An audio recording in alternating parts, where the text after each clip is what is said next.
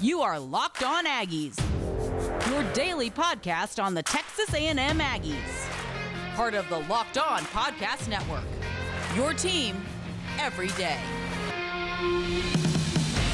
Howdy, everybody. And welcome back into another episode of Locked On Aggies, presented by the Locked On Podcast Network. Cole Thompson back here in the driver's seat talking all things Texas A&M. And today, why don't we talk about the big time win, 2-0 in SEC play for the likes of Texas A&M basketball. This episode of Locked On Aggies is brought to you by Sonos. Sonos is the official sponsor of the College Football Playoff National Championship and College Football Playoff. To find out more information on their wonderful products, visit sonos.com slash NCAA. As always, thank you so much for making us your first listen every single day. Check us out Monday through Friday on iTunes, Spotify, YouTube. Subscribe to the channel. Smash that red button. And of course, if you like this, you can always listen to us at lockedonpodcast.com. So, Buzz Williams. This was a monumental year for him. You saw all the names leave last year. Emmanuel Miller, a couple names go to the draft, Savion Flagg. Uh, you know, these were monumental players and guys who were superstars for Texas A&M basketball and they just didn't work. And the interesting part was, you know how Texas football was very similar to really hot start, second half complete implosion. That was kind of A&M basketball last year. They finished a lot of games going into halftime with, if not a lead, down by like two, and then they would lose by ten. They lose by eight. They lose by fourteen. They lose by 15, you know sixteen, and that was the case.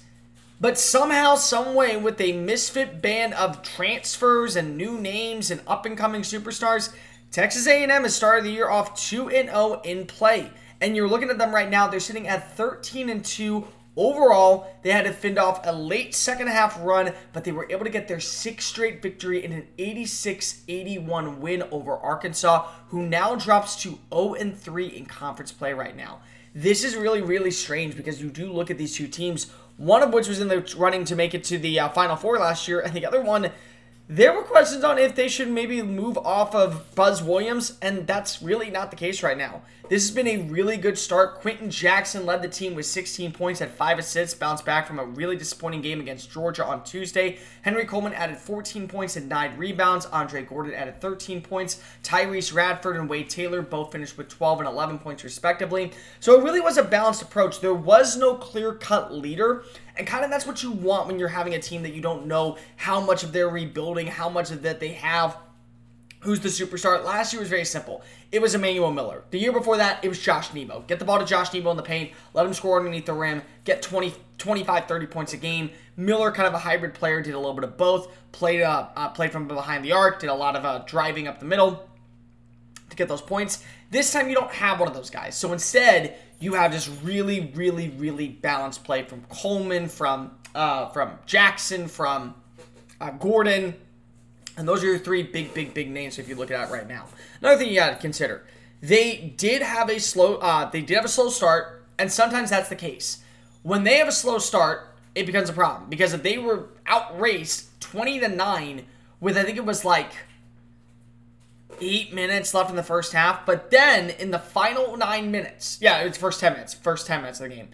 Final nine minutes though, A&M took control. They were able to go ahead and get an 18 to 8 run to at least bring it close. Uh, you also had the likes of um, JD Notae for the um, for Arkansas finished with a game high 33 points, and uh, the biggest thing was he scored 27 of those 33 in the first half. So big different story. Quenton Jackson became really popular towards the end. Had a clutch three pointer with 34 seconds to play. Uh, you also had uh, Javonte Brown really step up. Uh, he has been playing a nice piece of depth. He finished with three blocks, um, no, three rebounds and a block, so he really helped out with that aspect. And then the free throw. I don't think people understand just how important free throws are because of you know they're very easy points. You get fouled, you go to the line, you're just supposed to make those two, call it a day. A&M has struggled in the past. I think last year they averaged like a 58% free throw success rate. I think going into this game, uh, they were like uh, 59 or something like that. But uh, A&M went to the free throw line 30 times. They made 16 of those attempts. Uh, they also grabbed 20 rebounds in the last 20 seconds, so they were able to get nine total points off of that. Uh, the Razorbacks, however, did out rebound uh, did out rebound A&M 46 to 32, but didn't really matter in that point. It more so mattered what you do with, with the rebounds. So again, you could go ahead and have 25, 30 rebounds in a game and only score six points, seven points out of that, or you can have 18 rebounds in a game and score 12 points off of that. So those are things that you got to look at. For Buzz Williams, though, to start the year off 2 0 in conference play, to really feel like he's hitting his stride, and then going up this upcoming weekend against, I mean, this upcoming week against Kermit Davis and Ole Miss, they very well could be 3 0. And that is a monumental thing when you look at other teams and how they played. Uh, Alabama got upset. Arkansas got upset. So these teams that we were all praising at the very start of the year of being top tier programs, Alabama, um, Arkansas. I'm gonna throw Kentucky in there because Kentucky's always good. LSU, they're still playing pretty good basketball overall. A&M is kind of right there. Like they're right in that middle tier mark. They're not as high as probably Tennessee, but they're not as low as like the Georgias or can't believe I'm saying this Arkansas right now. So they're right in the middle. And what's going to be really interesting is to see how the team looks moving towards the ba- uh, moving towards the middle part of the season when they have to go to road trips to Coleman Coliseum, when they have to face off against Georgia, when they have to face off against um, Mississippi State with Ben Howland on the road. Those are going to be games I'm going to be really interested to see. But right now, Buzz Williams really has done a nice job. And keep in mind, I think it was his third year that Virginia Tech went deep into the postseason. I think that was the year that they went to the Sweet 16. If it wasn't, I know they made the tournament that year. So big big steps. A and M they would have been the eighth seed if not for COVID nineteen in the SEC tournament. So they probably could have made at least a run, and maybe they would have gone. Last year we knew it was going to be a fluke year, and now they have this year to where I feel like the worst they can be is an NIT team. The best they can be, hands down, would easily be a uh, probably about a seven seed, six or seven seed inside the tournament.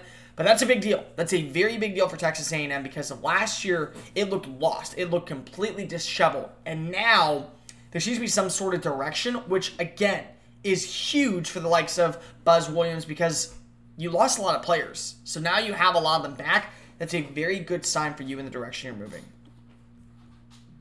This episode of Locky, Locked On Aggies is brought to you by uh, by uh, BuiltBar.com. Built Bar, if you don't know, already has been one of the more surprising, nutritious, delicious treats out there because it's not a candy bar, it's not a protein bar, it's a little bit of both. Covered in 100% real chocolate and is soft and easy to chew. 130 calories, 5 grams of sugar, 5 grams of net carbs, and of course, you have less than 20 grams of protein. So it's a lot of good power for you, it's a lot of good contact, and best of all, it's good for you and it's great tasting. So go visit BuiltBar.com use the promo code LOCK15 to get 15% off your very first purchase. That's LOCK15 for 15% off at BuiltBar.com. It's a new year, it's a new you, so start it off right and stop eating the salty sweets and enjoy a treat that will meet your needs. Built Bar from BuiltBar.com. Locked On Aggies, presented by the Locked On Podcast Network. All right, let's go ahead and talk about this. Thank you so much for making us your first listen every single day. Check us out on iTunes, Spotify, YouTube.com, and of course the Locked On Podcast Network.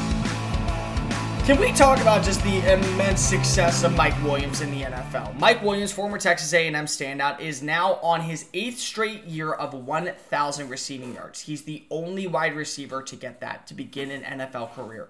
Randy Moss had six, and he was the big time name. The next year he had like 992, so he just was short. And uh, last year you saw Evans beat the record, becoming the sole proprietor of that number one spot with a thousand yards. Well, in Sunday's game, he had two touchdown catches. I think he had 122 yards, and now it's gone for over 1,000 yards for the eighth straight time.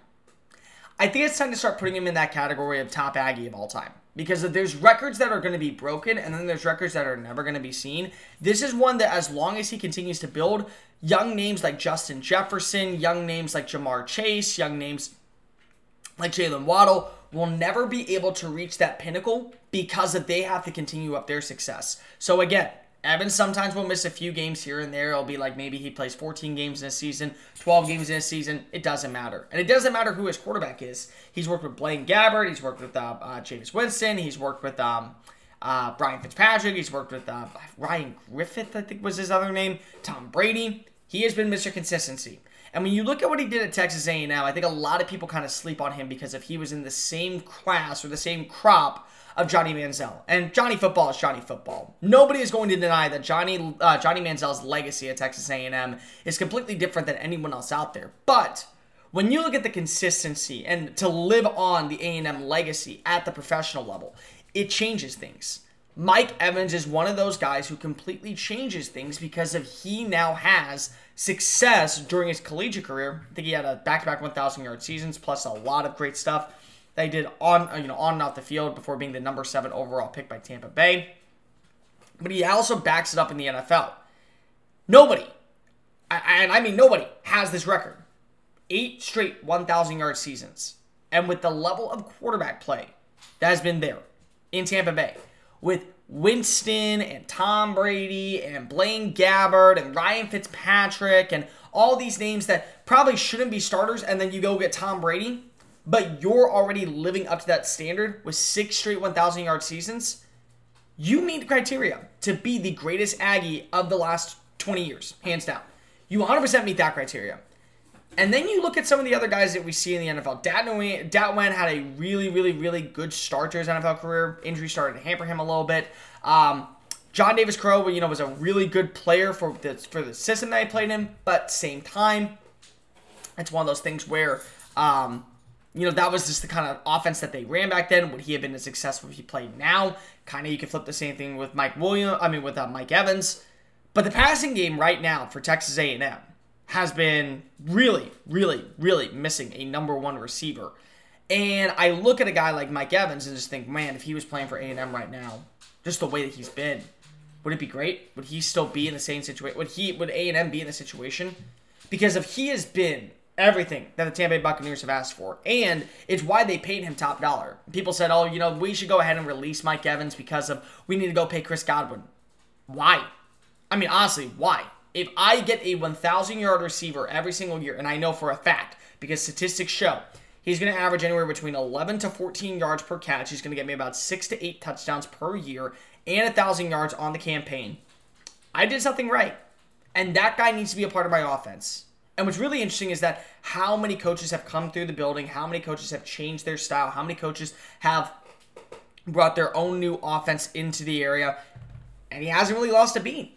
I mean, his worst year statistically, if I'm not mistaken, was this past year. And I think that it was only because of he missed so many games when he's never done that before. But you look right now, as I'm pulling up his stat line, yeah, 1,035 yards on the season this year. His lowest before that, one that, uh, yeah, his lowest before that was last year at 1,006, where he got injured, and before that, it was a rookie campaign in 2014. So the guy has been the level of consistent since arriving. And even though it's coming closer and closer to, oh, just meeting the mark, oh, just meeting the criteria, oh, just finishing out the year on that positive note, he still is meeting the criteria. And he still is making history. That's something that most players at A&M cannot say about the professional level. There's a handful of guys who have made an immediate impact for their NFL teams the way that a guy like Mike Evans has. And if Evans is going to be a guy that we want to talk about in a positive light, we need to start talking about him as potentially the greatest Aggie player in the last 20 years, 25 years, potentially of all time. He just makes so much sense, and he's been just that level of consistency representing the 12th man for years and years and years. To me, that's warranted of the conversation being a top level wide receiver in the NFL, but also the top name in 12th man program history. Who would have thought a kid from Jackson, uh, from uh, Galveston, Texas, Galveston Ball High School, would come into Texas A&M, become a superstar, a future top ten pick, and then live up to that level of consistency? There's a handful of players that are drafted every single year in the top ten. Guess what? They usually don't pan out. Mike Evans has not only panned out, but he has flourished to a new level to where we're starting to talk about him entering the Canton level. Yeah, Canton. He has an NFL record. When you do that, it's kind of hard not to at least consider you as a top name to watch for to go get called by whoever's going to take over. I, I mean, because David's leaving the uh, the NFL Hall of Fame, but whoever's going to take over, who's ever taken over the Hall of Fame, one day could be showing up at his door, welcoming him into Canton, Ohio, and it shouldn't shock anybody, especially A and M fans. We have a brand new deal going on right now with our incredible app and our fan bases over at Get Upside. My listeners are making up to 25 cents for every gallon of gas every single time they fill up. All they do is visit the Get Upside app in the Apple Store or Google Play and use the promo code SCORE for college and you'll get 25 cents off your very first fill up. That's up to 50 cents cash back. Don't pay full price at the pump anymore. Get cash back using the Get Upside app. Just download the app for free and use the promo code SCORE to get 50 cents off every single gallon of your first tank. Use PayPal, e-gift card, and another other Amazon brands, doesn't matter. Download the Get Upside app for free on the Apple Store or on Google Play and use the score touchdown, I mean, uh, the, uh, the uh, promo code SCORE for 50% off your very first tank. That code is SCORE for college. Locked on Aggies, presented by the Locked On Podcast Network. Thanks so much for making us your first listen every single day. Check us out on iTunes, Spotify, YouTube.com, and of course the Locked On Podcast Network.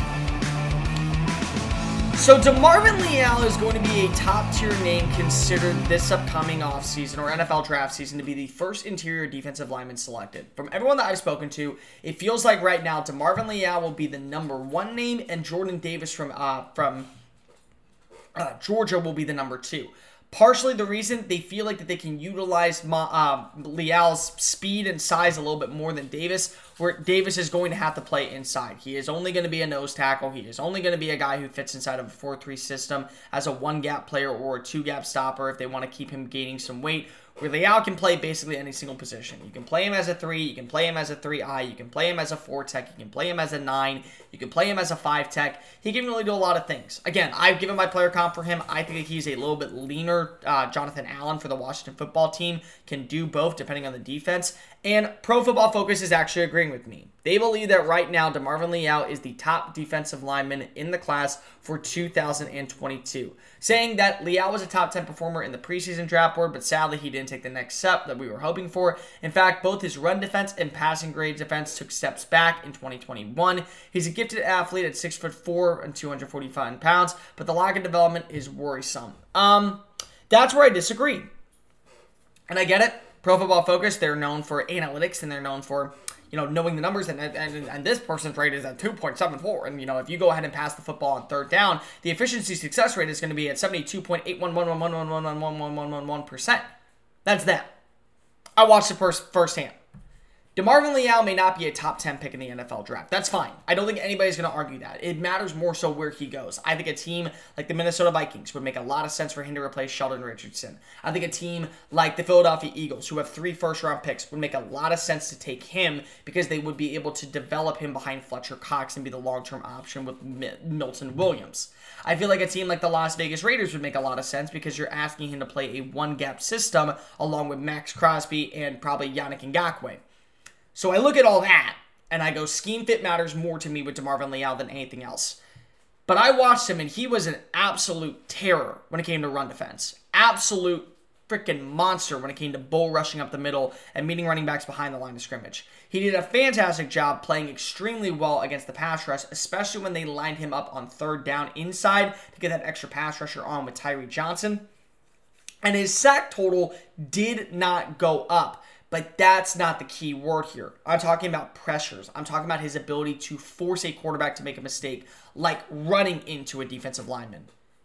He was absolutely terrifying in that backfield, forcing his way up the field and slowly but surely getting into the quarterback's face, allowing him to run. And guess who's waiting on the outside? Michael Clemons, Tyree Johnson, Fadil Diggs, Donell Harris. Didn't matter. One of these defensive linemen who was an absolute bull rusher was running up the field and meeting him in meeting the quarterback for a sack. But the sack was caused because DeMarvin Leal was adding pressure through the A gap. When a quarterback saw him run through the A gap, he said, I have a 0.6 second mark to go ahead and get out of this situation, or I'm going to be in trouble. I watched it. I was there. I saw every single game. And nine times out of 10, that pressure caused by the likes of Leal up the middle led to an either sack or a turnover or a full, you know a loss of downs or a fumble or something because of the the defensive end or the edge rusher or the blitzer whoever it was was coming right there to where he took that step. Oh no i'm even even more trouble. Down. Absolute down. So you know what? If you want to say that DeMarvin Leal is the top interior defensive lineman in the class but not a top 10 player i'm actually okay with that I think he's a top 10 player on my draft board, and I've talked to several scouts, and he's a top 10 player on theirs. There's a couple people who I know that really love him as a top 15 player. But I don't think that that really matters anymore. I think that most people are so concerned about where you get selected because if you want to know, oh, I'm going to be a superstar because of I was the sixth pick. Bro, I'm going to tell you right now. Top 10 picks fail all the time. I mean, literally, they fail all the time. And they fail with Texas A&M players. I'm sorry. They have. Luke Joeckel, number two. Not going to go ahead and get into much argument with that. He absolutely was terrible as the number two player. You know who wasn't terrible? Mike uh, Mike Evans is the number seven. You know who wasn't terrible? sorry about that. Uh, Jake Matthews was not a terrible pick for the Atlanta Falcons. Let's see, sixth. So top five pick does not mean jack crap to me. Top ten pick does not mean jack crap to me. What matters to me more than anything else, especially today in the NFL, go into the right scheme. Being, pl- you know, playing out of scheme is a death sentence for a lot of players because what they say is, oh, he didn't fit our criteria, so he must be a bad player. No, he didn't fit your system. He never was going to fit your system. And because of that, you now have to decide do you change your system for a superstar player or do you trade him to a system that he's going to flourish in? More people need to start looking at systems, looking at fits, looking at schemes, and where a player is best suited. I would rather go to a team where I'm going to be a successful player for the next 10 years, get a second contract worth, uh, I don't know, eight, like like like 28 million dollars a season, versus being the number one overall pick, playing for a team that does not cater to my needs, does not cater to the way that I play my defense, and then I'm out of the NFL in seven years, or I'm a backup and I'm getting paid like 1.2 million after getting that mega deal to begin the year. Investment matters. Invest in your players, and if that means that a guy like DeMarvin Leal has to sit for a year behind Fletcher Cox, behind Sheldon Richardson if he's brought back to Minnesota, I'd much rather that because you want to know what I know he is going to have a successful NFL career in that system, in that city, on that team. That to me is more important than anything else out there. That's going to do it for this edition of Locked On Aggies. Make sure you're following us on social media at Mr. Cole Thompson and at Locked On Aggies. I'll be back tomorrow to break down the national championship. I'm going to go through the SEC power rankings where I feel Texas A&M fits in there, and Texas A&M was considered a top five team on one major big board into 2022. Who was the guy? Let's talk about it. See you tomorrow. And remember, give me all. This has been Locked On Aggies, presented by the Locked On Podcast Network.